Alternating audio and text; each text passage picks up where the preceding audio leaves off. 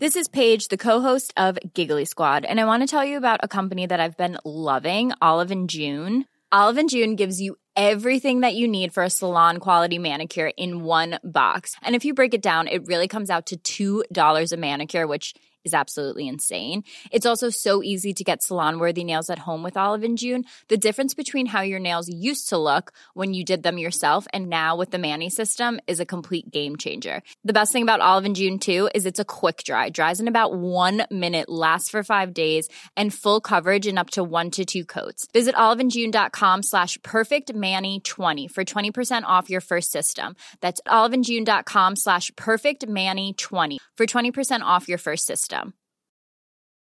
Quality sleep is essential for boosting energy, recovery, and well being. So, take your sleep to the next level with Sleep Number. With a Sleep Number smart bed, you can individualize your comfort level and enjoy a better sleep night after night. JD Power ranks Sleep Number number 1 in customer satisfaction with mattresses purchased in-store. And now the Queen Sleep Number C4 smart bed is only $1,599, a saving of $300 only for a limited time. For JD Power 2023 award information, visit jdpower.com/awards. Only at Sleep Number stores or sleepnumber.com.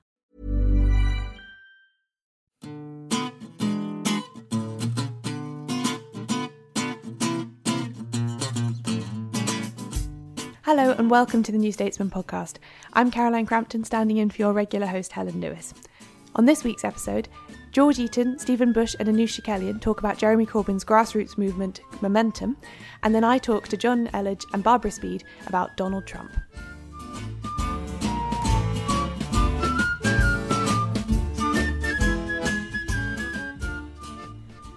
Hello, I'm Anoosh Chakelian, Deputy Web Editor of The New Statesman, and I'm joined by Stephen Bush, our Staggers Editor, and George Eaton, our Politics Editor, to discuss the week in politics. Um, we thought this week that we would talk a little bit about momentum. Now, I, would like to explain what momentum uh, purports to be. It's the uh, successor campaign uh, movement to Jeremy Corbyn's leadership campaign, which is obviously very successful. Um, but, George, what, what do people fear it is in the party? So the fear is that it's a vehicle for deselection and to advance the very narrow interests of, of Corbyn's wing of the party. And so um, it was set up very soon after after Corbyn's victory and was, and was seen as a bid to sort of consolidate his strength among the members, um, as opposed obviously to that uh, his weakness among um, MPs. And um, this week they've announced that um, they're not going to allow uh, members of other parties to attend their decision making meetings. But the fact that they have been doing uh, so far has been a huge point of controversy because obviously. Uh, in the 1980s, Labour had huge problems with entryism through the group militants, um, and the successor party to militants, the Socialist Party, is one of the groups that's been involved with momentum and pushing for the deselection of MPs such as Stella Creasy and, and Umunna. Uh, and Deputy Leader Tom Watson's described them as a, as a rabble. Uh, Shadow Culture Secretary Michael Dugher said he thought rabble was far too polite a word for them, and so this has caused big divisions within uh, within Corbyn's shadow cabinet. And I think such as the mistrust and suspicion of momentum now that it's going to be very difficult for it to present itself as, as a unifying force. Okay, and of course, because momentum um, celebrates itself as this all inclusive grassroots campaign that's community organising from the bottom up, it's going to be controversial for the people who are its supporters if it starts restricting who can go to its meetings, isn't it, Stephen? Yes, I mean, that is the kind of perennial problem for the Labour Party, basically since it was founded, is how do you police your leftward border, and indeed whether or not you police it at all. Uh, Attlee, of course, expelled activists for being connected to communists, Trotskyists, including MPs, as did Neil Kinnock. Um, Blair and Brown didn't need to because Kinnock had already expelled everyone, and then both the yeah both Miliband and, and Wilson, some people would argue, then effectively sort of left the door unlocked and paved the way for versions of what we have now. Um, but of course, there are lots of people in the Labour Party, including people on what we'd regard as the right of the Labour Party, who have what you'd call the no enemies to the left attitude. Then basically, the opponent is always the Conservatives, and then um, then things like the Socialist Party uh, or these other smaller groups are uh, are nothing to be worried about. Yes, I've been speaking to some people from Left Unity um, this week, which was a socialist fringe party that started in two, 2013. So it's a very new group. It's not really associated with those crusty old uh, fringe organisations that, that Momentum has been worried about this week. And they're actually quite disappointed that their members are no longer going to be allowed at some of these meetings. And they say that they've got a lot of experience to bring and that they've been enthusiastic about Momentum and they've celebrated Jeremy Corbyn's victory. And now they think that Momentum are sort of giving way to the right of the Labour Party. Um, George, do you think that kind of criticism is going to matter for the group? Um, I don't think it's. Um, I don't think it will make it will make a huge amount of difference for, for momentum because I think the the membership of these of groups such as Left Unity is is, is relatively small, and so it's really of sort of symbolic importance. Mm. But um, the defence that momentum activists themselves make is, you know, we sent up lots of coaches to the Oldham West by election. We helped get a a Labour MP elected there. We're not interested in in deselection. But the problem is that you've got a clash between uh, young activists who are who are genuinely motivated by wanting Labour to succeed, and then older figures from the 1980s, such as Jon Lansman, for instance, who who was one of the uh, Tony Benn's uh, campaign managers for his his deputy leadership election in 1981, who are unashamed supporters of mandatory reselection. So the idea that all MPs should have to um, face uh, a challenge before they're um, before they're readopted by their by their local constituency party, and um, it's I think a big part of the problem is is, is, is it's unclear whether Corbyn and McDonnell um, entirely disapprove of this effort. So Jeremy Corbyn said soon after he became Labour leader, "I will not support mandatory reselection," um, uh, and as did as did John McDonnell. Um, but then MPs get nervous when they see Corbyn make comments such as there's no hiding place for those who voted in favour of Syria airstrikes, or when McDonnell told uh, a momentum meeting in, in Lambeth the other week, um, you will eventually get to select candidates who represent you. And so it seems to them as if um, as if Corbyn and McDonnell's language isn't entirely consistent. And so when they deny they're not interested in reselection, they, they don't entirely believe them. I think that's the other problem because they feel as if when momentum um, and groups associated with it launch deselection battles, they feel as if they may have the tacit support of the leadership. Okay. And the problem with momentum is they're a lot like an appendix. When they planned to set it up during the leadership election, the overall impression, and indeed the original intention of the Corbyn campaign, was to do well enough to have a seat at the table for um, what we used to call the hard left as opposed to the soft left of the Labour Party at the highest levels of the party. And so the idea of, uh, and so if you signed up to any of the Corbyn stuff on the website, you had to tick a thing basically saying you were okay for your data to continue to be used by the Jeremy Corbyn Campaign Supporters Limited or whatever it was incorporated as the as at the time um, because they had this idea that they would need this mail list as a tool for faction fights to come under under a Cooper or Burnham led Labour Party, and now it's it's sort of well, well they've achieved their plan A, which was to revitalise the Labour left. It's not really clear what it is momentum is for, other than there were some people who were young and enthusiastic on the Corbyn campaign, and some people who are old and uh, have a lot of grudges, and indeed some people who are young and hold a lot of grudges on the Corbyn campaign. And um, it's not really clear what Momentum's function is beyond giving those two groups of people something to do. Um, because to be honest, there, there will be serious attempts to deselect MPs, but they will actually mainly be driven by groups, organised groups on the Labour left uh, that predate momentum. So it'll be the the LRC, it'll be weird little left wing groupuscules. It's not entirely clear where momentum fits into the Labour ecosystem. I think Liverpool's kind of the er example, where they are both being hammered on their right by people who remember militant and don't trust momentum, but they're also being hammered on their left by militant who are still around and a force within within in, in Liverpool. So yeah, it, it's a bit strange. They are an odd movement. It's kind of difficult to see where they'll go next. Mm. So, should um, Labour MPs be scared of momentum? Is it a sinister movement, or do we just not know yet? It's um, too early to say, I think, but I think that's precisely the problem. Is that the fear is there, and that creates um, undoubted suspicion. And we know that there are people within Momentum who do want to deselect Labour MPs. The question is who will win that internal struggle within Momentum. Um, and it's also true that um, with the boundary changes that are being introduced, a lot of Labour MPs are going to have to stand for, for selection. Um, and there are pre-existing means to, to deselect them through what's uh, through what are known as trigger ballots. And so this is going to be an issue. The the question is um, to what extent momentum is going to support attempts to to deselect MPs. Okay, well we'll keep an eye on momentum for you. And thanks George and thanks Stephen. Cool fact a crocodile can't stick out its tongue. Also, you can get health insurance for a month or just under a year in some states. United Healthcare short term insurance plans, underwritten by Golden Rule Insurance Company, offer flexible, budget friendly coverage for you. Learn more at uh1.com.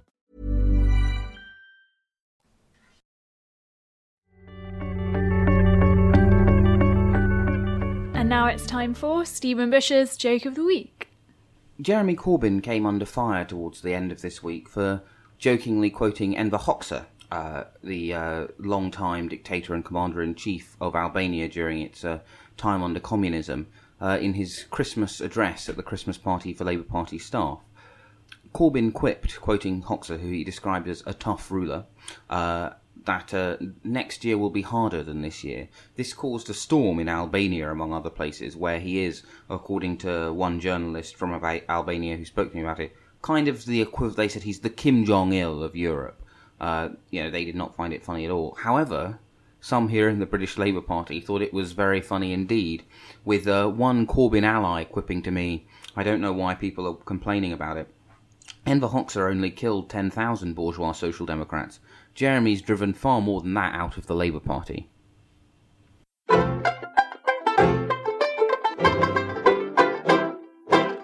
I'm Caroline, And I'm Anna. and we host the New Statesman's pop culture podcast, Seriously. This week, we talked about horror parody show Scream Queens, the film of the Alan Bennett play Lady in the Van, and 90s children's dog themed TV show Wishbone. You can find us at newstatesman.com forward slash SRSLY or on iTunes or on the podcatcher of your choice.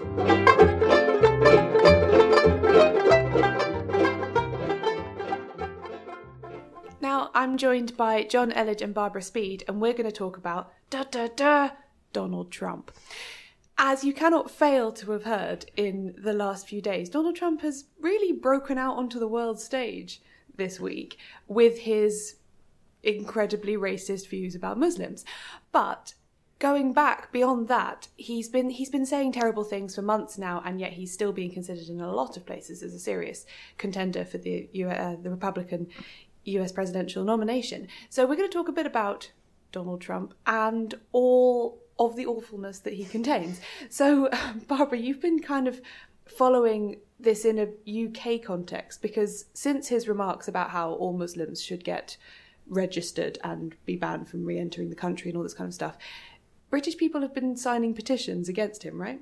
Yeah, so there's a kind of fairly official, funnily enough, uh, petition which is to ban Donald Trump himself from entering the UK, um, which is obviously funny because it's a reversal of what he's trying to do um, with Muslims in the US. Uh, but this has actually reached now, I think, about 370,000 signatures, and at 100,000 signatures is the point at which a petition can be considered to be debated in Parliament itself. Because this was done through the Parliament website, wasn't it? It was, yeah. The so yeah, mechanism, yeah. And it was started by just a woman from Aberdeen, but who has she's campaigned against Trump's hate speech before. And although it sounds ridiculous, there is a history in the UK of uh, not allowing people entry because of their hate speech and their views. So it is actually not as mad as it sounds. And Trump himself is actually meant to be coming to Britain in the summer to open up a golf course. Um, so in fact, if this petition is debated in Parliament and this rule is passed, there's a chance that he could not come. It's, I saw Tulip Siddiq, the um, MP, making a similar point on Channel 4 News where she was saying that, you know, after 7 7, we banned lots of Islamic hate preachers for exactly this reason Yeah. because the things they said don't conform with the way we as British people want to live our lives and we consider them to be a threat. So she was saying, I really don't see how this is different. Yeah, and I think that the, the danger is that people would say, well, you're being just as bad as him. But in fact, the problem with his policy is that he's doing this based solely on religion Yeah. and or race, which is the which is not acceptable at all. Whereas if you if he were to say we want to ban X number of people based on their expressed Extremism, extremist views, yeah. then that would be a completely different kettle of fish. And and also there's a kind of so the person they had up against Tulip was um, Nick Ferrari from LBC, and he was doing that what I think of like the classic white man argument mm. about how you know uh, it would be just as bad to ban Donald Trump for his views as for you know the things he's actually expressing. I don't agree with him, but we should allow him to come here, make his argument, and then defeat him with our superior logic. And I just think that's fine for you to say, Nick Ferrari. Mm. How would a Muslim feel? Yeah. Very, very threatened and uncomfortable, I'm sure. But also, we don't take that tack. No, we don't, we don't. take that tack with extremists. Like, mm. extremist views, including Trump's, spread because you allow them to. And if you think that we're just much cleverer than people in the past and can therefore, because people don't have time, it, they shouldn't have to sit around listening to people and then looking up whether they're right or wrong. I think there's an extent to which when someone's saying hate speech, you just shut them down because it's not worth it. Well, it sort of it feeds into the the sort of idea of microaggressions when it comes to racism that yes, you can triumph against all of these minor things, but they build up to a broader whole, and you're also having to expend a lot of your time and energy on proving your view to be the superior one when you just shouldn't have to. We should also talk a little bit, I think, about Trump in the kind of American political context. Uh, Jonn, I know you, like me, are a, a, staunch fan of The West Wing, so obviously are very well informed about American politics. Um, fictitious, fictitious American, politics, American politics. but I, but I feel like this qualifies us a lot to talk about Donald Trump. Absolutely. Because there is, or at least there has been until perhaps this week, this idea that Donald Trump is a kind of fictitious figure. He couldn't possibly be real, right? So there was a, a, great Onion story this week, which sort of sums up the mood for me. I think, which was headlined something like "Increasingly nervous man says that Trump can't possibly win the nomination," um, and that that does seem to sum up the tone. People keep saying, "Oh well, after this he must be finished," but his his poll ratings continue to go up. Um, and he's leading, right? He he yeah. is leading he... the polls. I mean, I think like the the next thing we're going to hear is that if he wins the nomination, we're going to get a lot of people saying, "Oh, well, he can't possibly beat the Democrats." Yeah, that's exactly it. Um, but I think everyone's starting to get a little bit nervous about that as well. I think what's really frightening is quite how receptive people are proving to this kind of.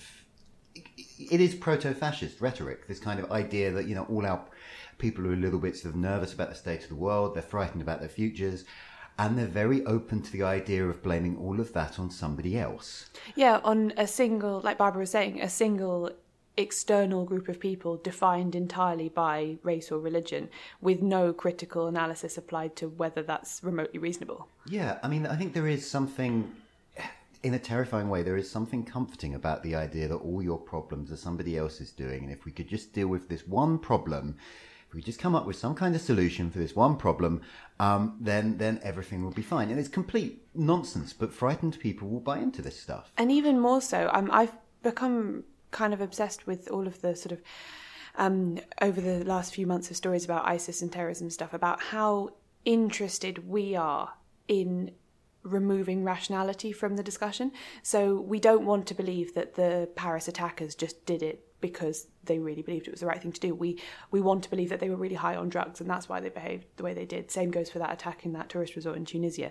Um, all the tabloids were very keen to report how the guy was off his face on drugs, and that's why he did this terribly barbarous thing. Not because he rationally decided that was a good idea. And I feel like there's something of that at play as well. That if you believe that all, as Donald Trump is suggesting, that all Muslims are awful and should be banned from your country.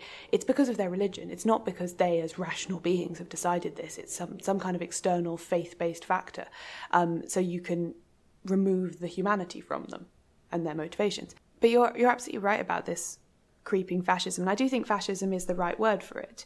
It might be considered a bit overblown by some, but I don't think it is.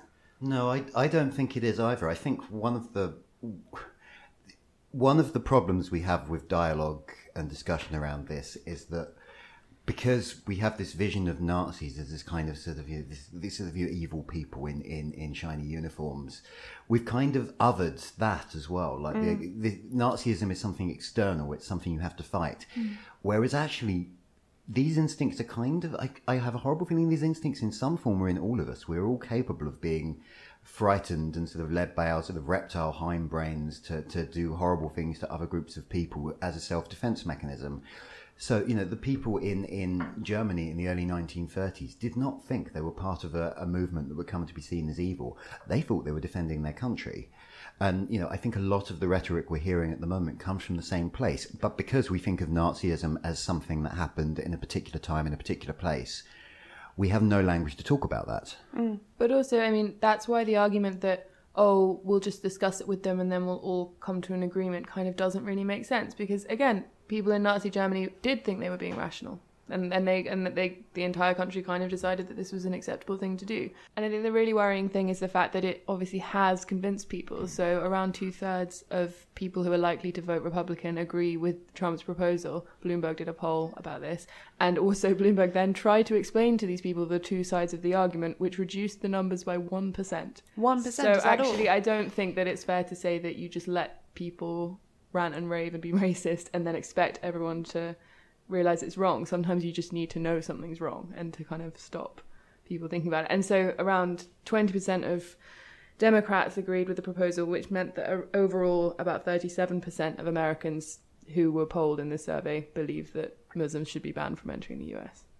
Which is which just is awful. awful and really, really shocking. Because I know we, Yeah. we think of, we feel like we know that America, that this, the political centre in America is right of where the political centre is here. Because, you know, for instance, two, two of our right wing politicians, David Cameron and Boris Johnson, have come out very strongly condemning Trump's comments. You know, no equivocation on their part, just this is wrong, you shouldn't say that, Yeah. you can't say that.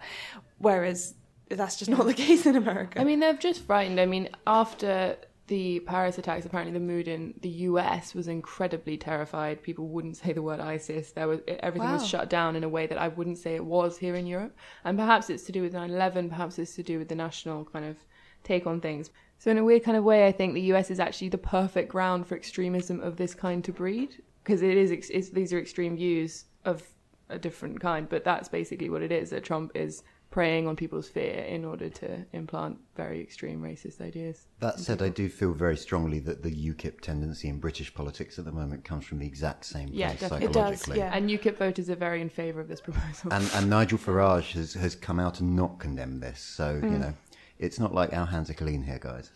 Yes, fair enough. Thanks very much, Jonn and Barbara.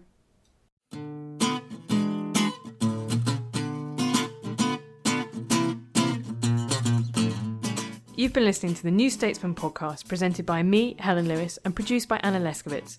You can find us every week at newstatesman.com forward slash podcast or on iTunes.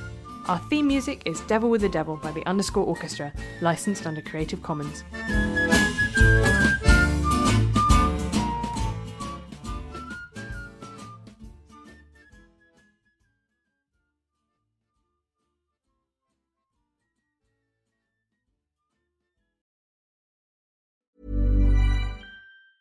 Tired of ads barging into your favorite news podcasts?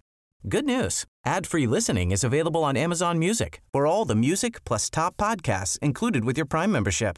Stay up to date on everything newsworthy by downloading the Amazon Music app for free or go to amazon.com slash news ad free.